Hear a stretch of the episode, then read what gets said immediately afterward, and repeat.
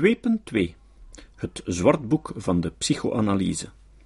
In september 2005 verscheen bij de Franse uitgeverij Les Arènes een zwaarlijvig boek dat sindsdien een storm van protest heeft ontketend in intellectueel en therapeutisch Frankrijk.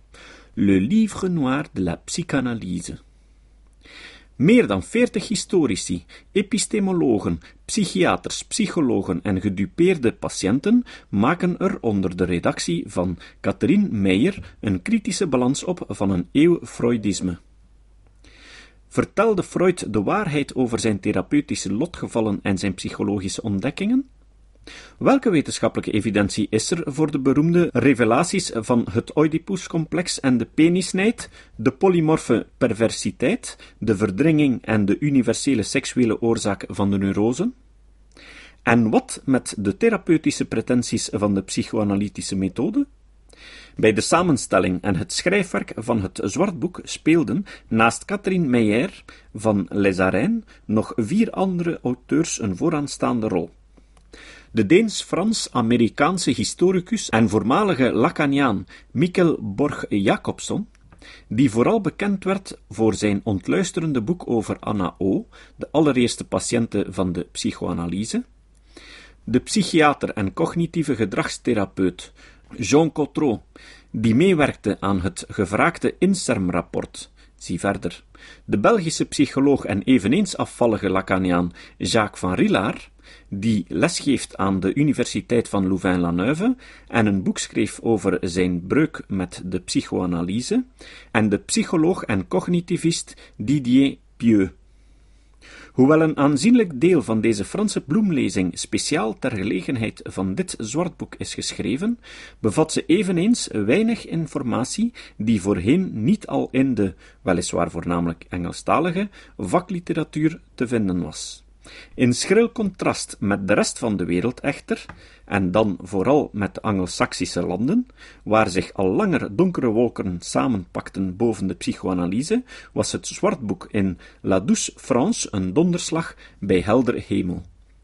Het is nauwelijks overdreven om te stellen dat de psychoanalyse, en vooral de excentrieke versie ervan van de Franse psychiater Jacques Lacan, een monopolie uitoefent in vele Franse universiteiten, in de culturele wereld en in de media.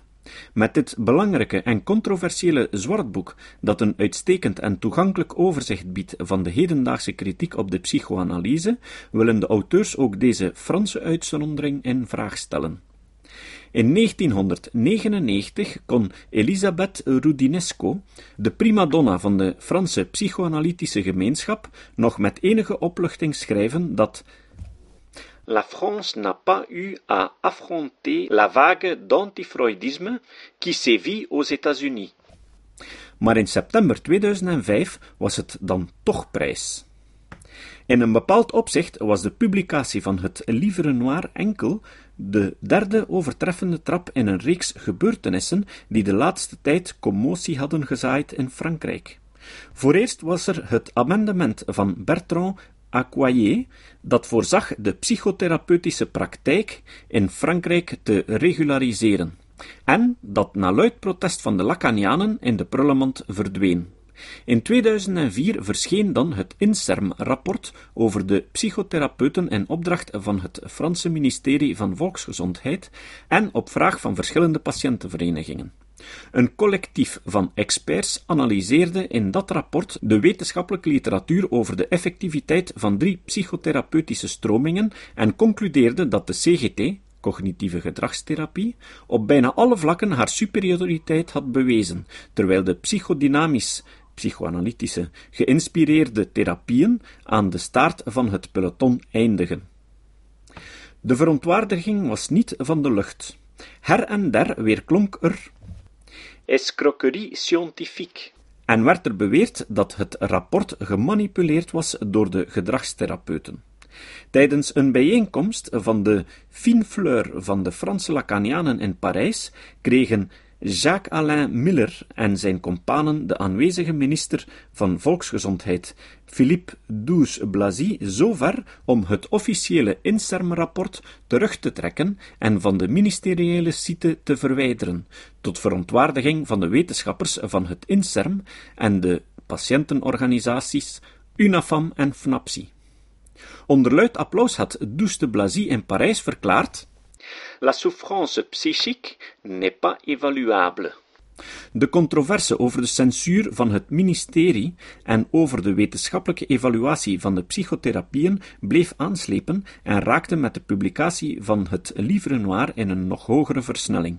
Op 1 september 2005 kopte het linkse tijdschrift Le Nouvel Observateur, naar aanleiding van de publicatie van het Zwartboek, Faut-il en finir avec la psychanalyse? De storm van protest en verontwaardiging die het artikel van Ursula Gauthier en het Livre Noir zelf losweekten, was mogelijks nog groter dan het precedent in 1993 aan de andere kant van de oceaan. Het Livre Noir werd door de psychoanalytici beschouwd als smaad en eerroof, als een samenzwering van de cognitieve gedragstherapeuten of als scientistische oplechterij vol leugens en verdraaiingen. In november datzelfde jaar nog verscheen van Elisabeth Rudinescu Pourquoi tant de haine? Anatome du livre noir de la psychanalyse.